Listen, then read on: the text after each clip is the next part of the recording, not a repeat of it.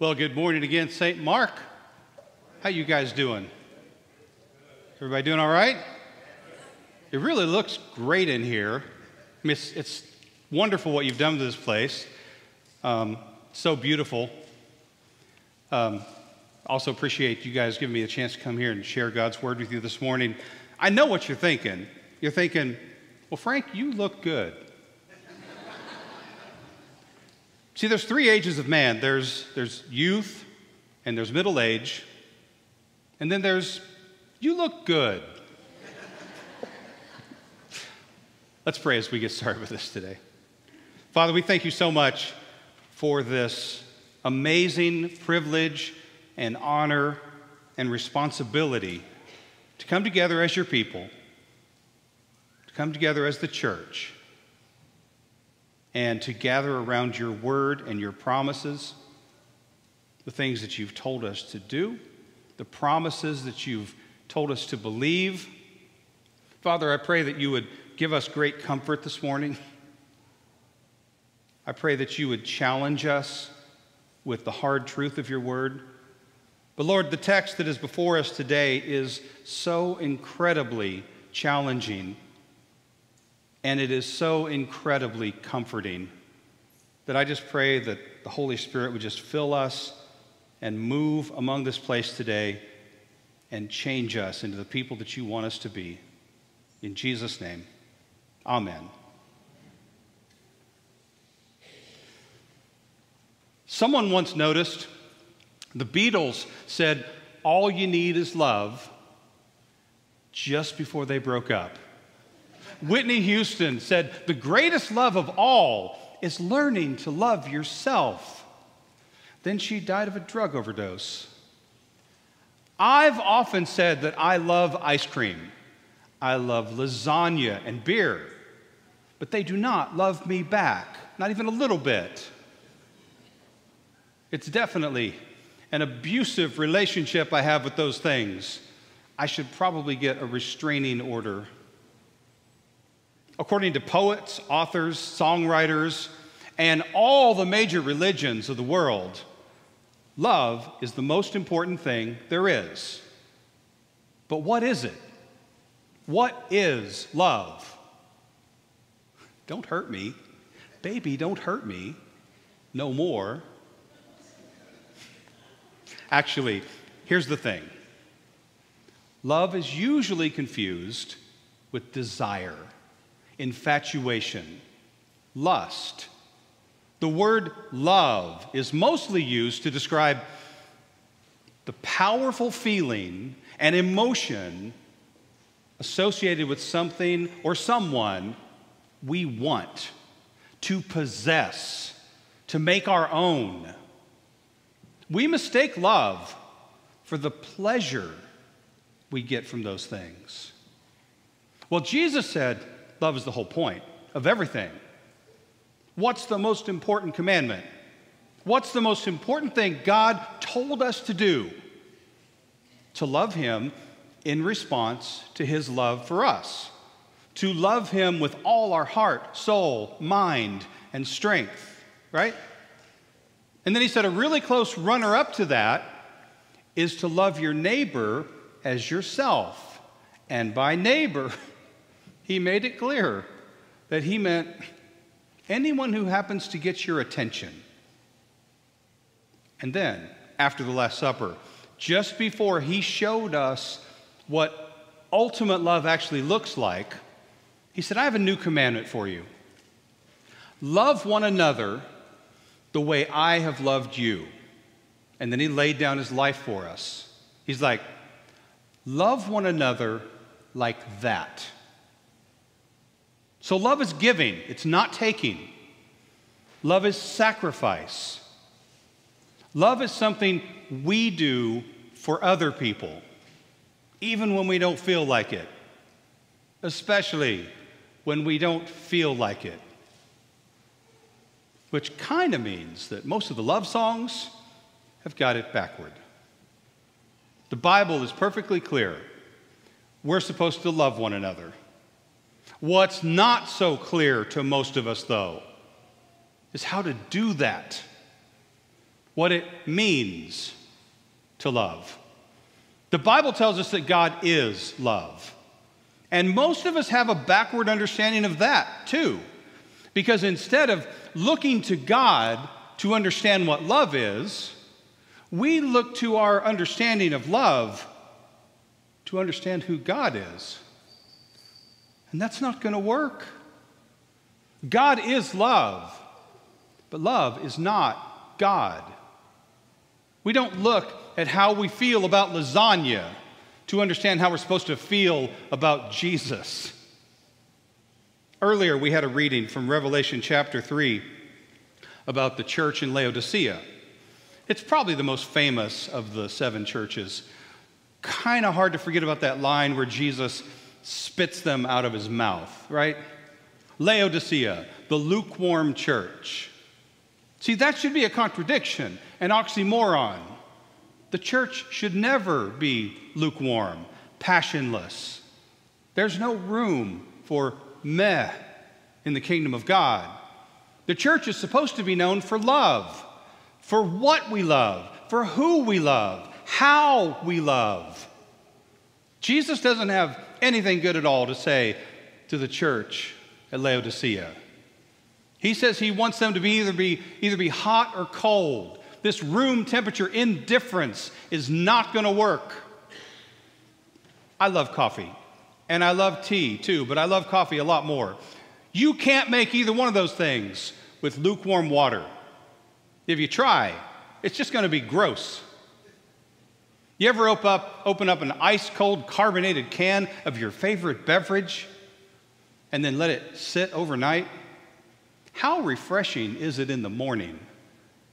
Nope, it's disgusting. Anytime I've got an ache or a pain, and I call my doctor, he always, he always says one of two things. He either tells me to put ice on it or to put heat on it. Sometimes he tells me to put both on it. But you know what he never tells me? He never says, hey, put a room temperature towel on it or something. Because that's not going to do anything, either hot or cold. I think that's how love works too. Jesus said to the church in Laodicea that those whom I love, I rebuke and discipline. Now, I don't know if that's Jesus being hot or cold but it's certainly not room temperature. Love is never room temperature. At New Church, we've been going through 1 Corinthians line by line, chapter by chapter, and it's been awesome. It's been eye opening. Paul keeps coming back to the idea that the only thing we need to know is the gospel that Jesus gave his life for us, Christ, and him crucified. That's all we need to know.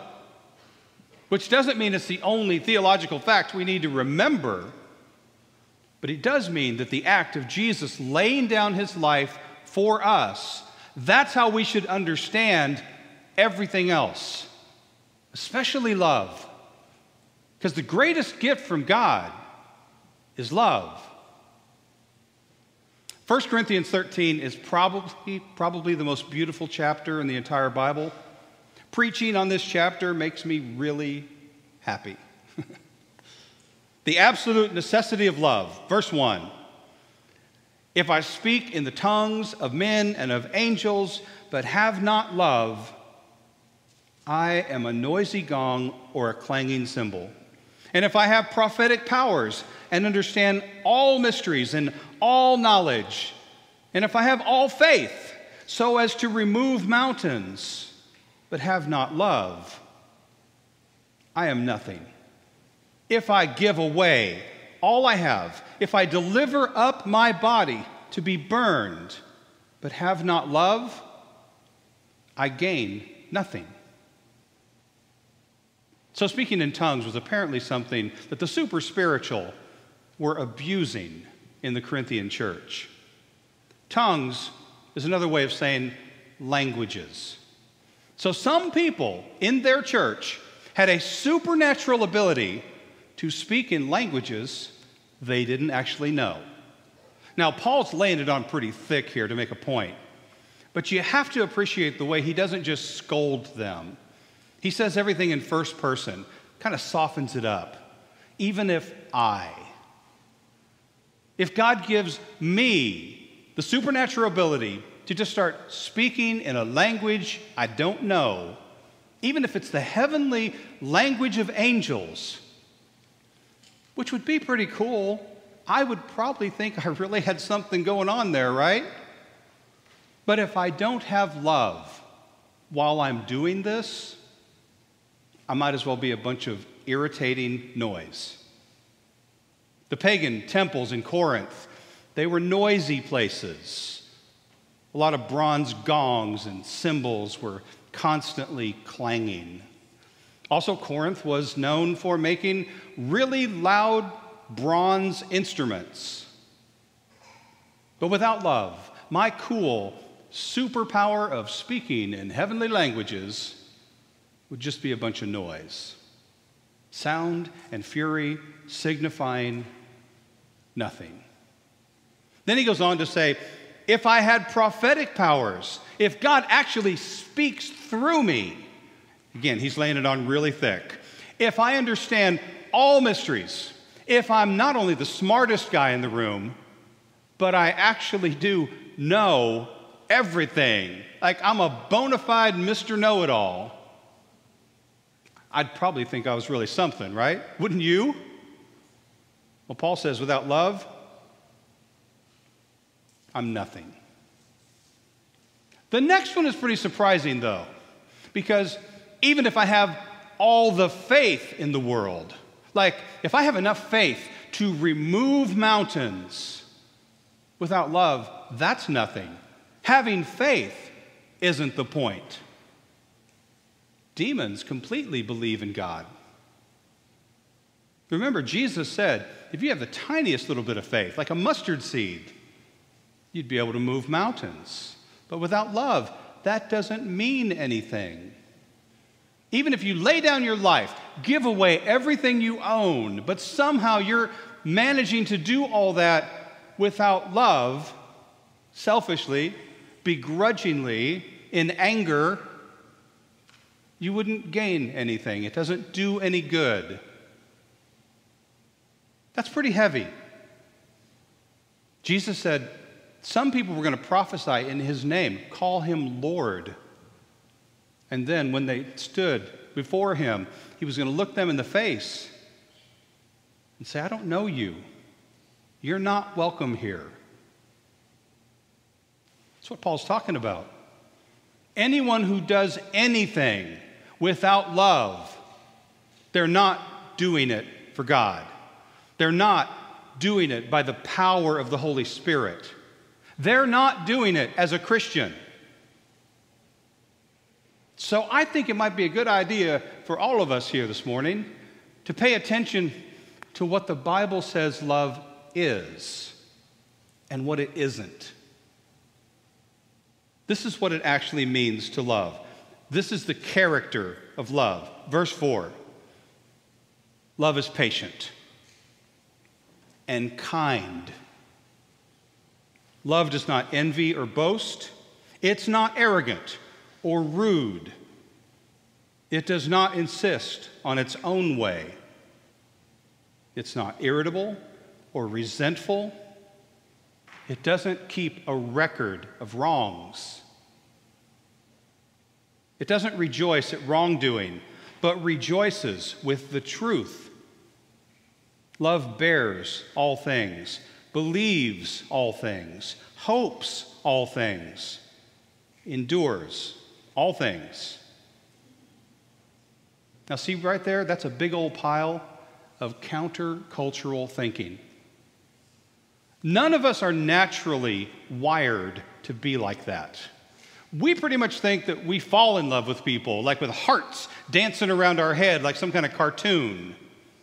We think we're in love with someone as long as we like the way they look, the way they make us feel, as long as we don't have to be too patient with them, as long as they are kind to us, as long as they're not rude to us, as long as they don't insist on their own way. as long as they don't irritate us too much. We tend to say we love someone as long as we think they have something we want, as long as they make us feel good about ourselves. Well, Paul says we got it all backward.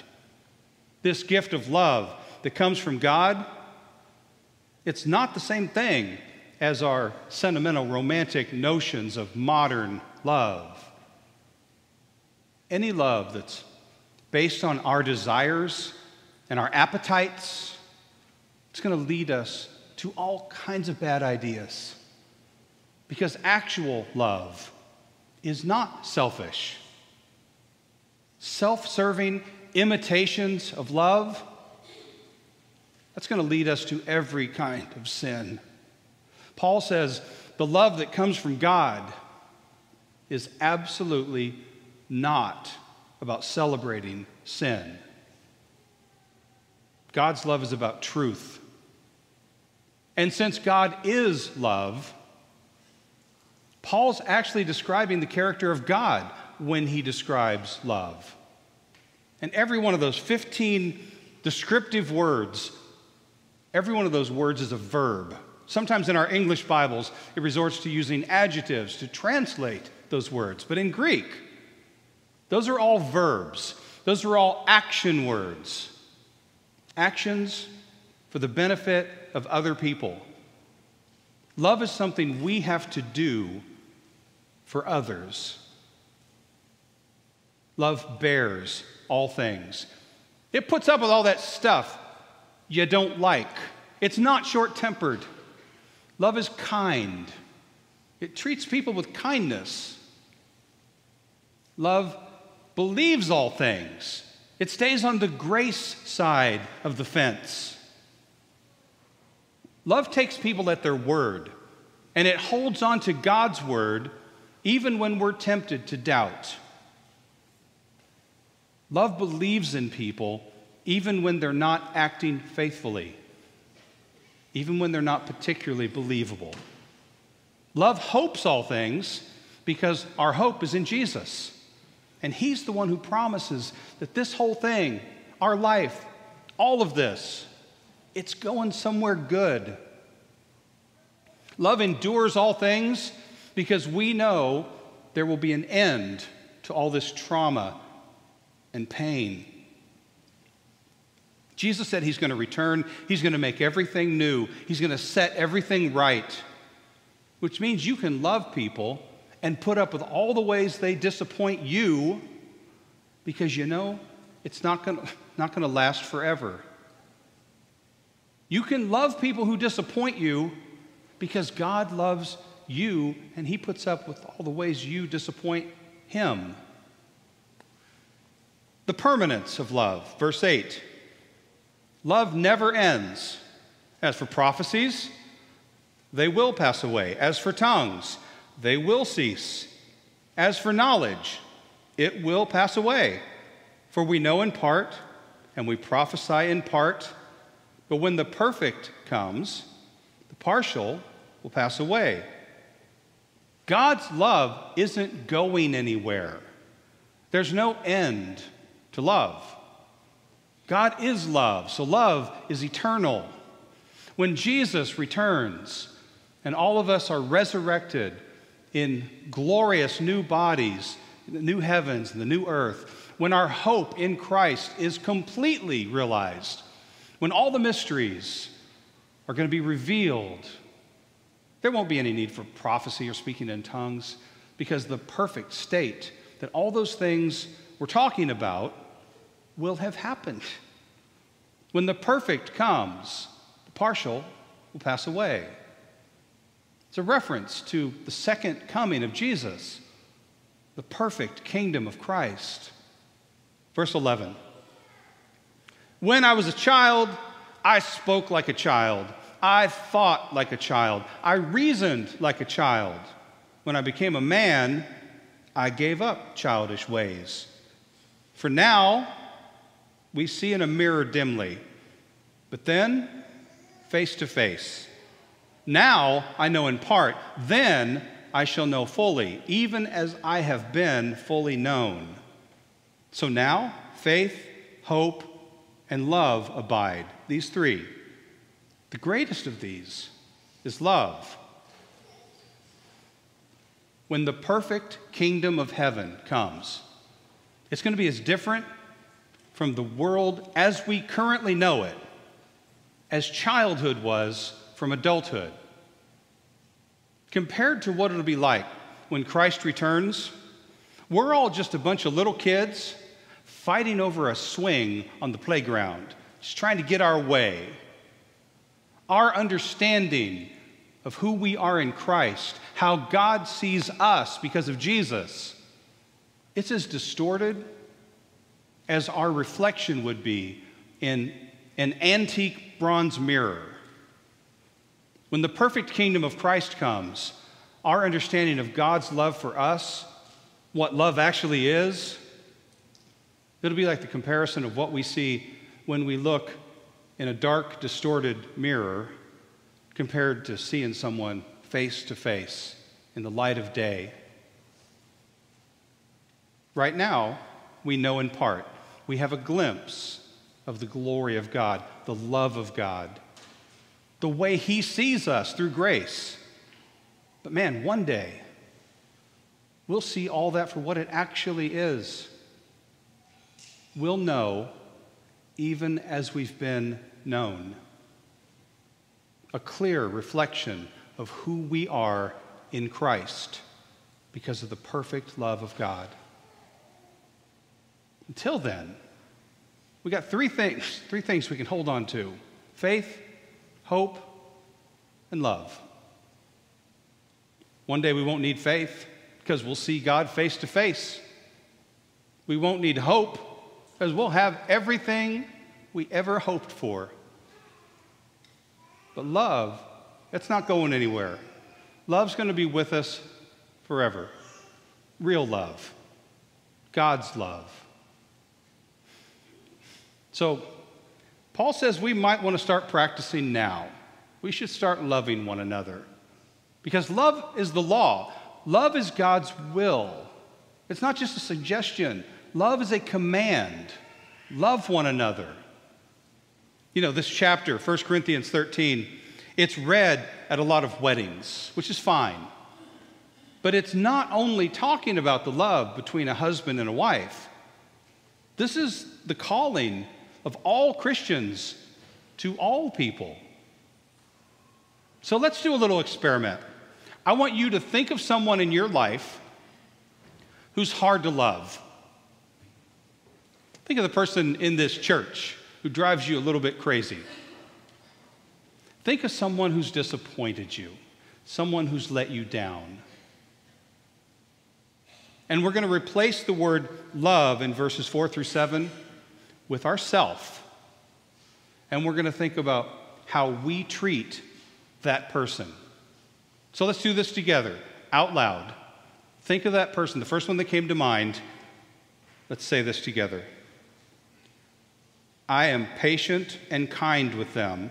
I do not want what they have or think I'm better than they are. I am not rude to them. I let them have their own way. I am not irritated by them, and I do not keep a record of how they have wronged me. I do not rejoice when they get what's coming to them, but love to share the truth with them. I will never give up on them. I hold on to my faith in Jesus no matter what. I am always hopeful. I keep following him faithfully no matter what they say or do to me. Hmm. Is that a fact? Are you willing to put your right hand on a Bible and say all that again? Because I'm not. You know, sometimes in marriage counseling, I'll have the couple read verses four through seven and replace the word love with their own name. And most people are reduced to a puddle of tears when they do that because we don't love like this. Not even close. We're all way too selfish and impatient. If love is the will of God, and this is what love is supposed to look like, then I think this is probably the most powerful confession tool that exists. God says if we humble ourselves and we confess our sin, then He's faithful and just to forgive us. We just got to be willing to call it like it is. So let's try this again. But this time, let's tell the truth. Let's say this together out loud as a prayer, as a confession. Forgive me, Lord. I have not been patient and kind to the people in my life. I have been envious and prideful. I have been arrogant and rude. I have been selfish and insisted on my own way. I have been irritable and resentful. I have been too comfortable with my sin. And I have ignored the truth. I have given up on people. I have given in to doubt. I have lost sight of hope, and I have not been faithful. Wow. That's a lot. We're not very good people, are we? You know what God's response to us admitting how bad we are is? When we put down our pride and we come to Him with complete humility and honesty when we confess our sin? His response is, I know. I forgive you. I love you anyway. You know why? Because He is love. Everything in that list is a description of His character, it's who He is. That should be very comforting to you. Because God is patient and kind with you. He's not petty, He's not arrogant or prideful or rude. Jesus humbled himself and submitted to the Father all the way to the cross for you. He's long suffering with you. You don't irritate him. He doesn't hold anything against you. The whole point of the gospel is that He doesn't keep a record of your wrongs. He also doesn't rejoice when you do wrong things and you have to deal with the consequences. That doesn't make Him happy. He shows you mercy. Jesus is the way, the truth, and the life. He's never going to give up on you. He's going to be faithful and loyal no matter what. It's who God is. God is love. The Lord doesn't count your sin against you because of Jesus. Your sin was nailed to the cross. God remembers your sin no more. And why does He do all this for you? What's His motive? You know. For God so loved the world he gave his only begotten Son, that whoever believes in him will never die. His motive was love. And I think we should have a little better understanding of what love is now. Love is action, love is sacrifice. Jesus said to the church in Laodicea that he stands at the door of their lukewarm church and he knocks. Now, they were a wealthy church, they were self sufficient, they were complacent. Their love was room temperature. Jesus said they needed to open the door and let him back in. They were a lot like us. They were attempting to try his patience, testing his kindness, saying and doing irritating things. You know how we are, right? But Jesus stands there and he knocks anyway. He loved them anyway. And he loves you anyway. Believe in Jesus, and there is no condemnation for you. That's the gospel truth. That's your hope. Hold on to that hope until you don't need it anymore. Until the day when you stand before Jesus face to face And he looks at you and he says, I sure do love you. I sure do love you. Amen. Let's pray. Father in heaven, man, thank you for loving us, for seeing us as lovable. Because we don't feel lovable most of the time, we don't act lovable most of the time. Thank you for loving us anyway, and for seeing us through the perfect love of Jesus. Lord, I ask that you would fill us with your spirit, you would give us love so that we can love each other. I mean, really love each other, hot and cold. May our love never be room temperature. Help us to live in your love and to live out your love. We pray these things in the name of Jesus. Amen.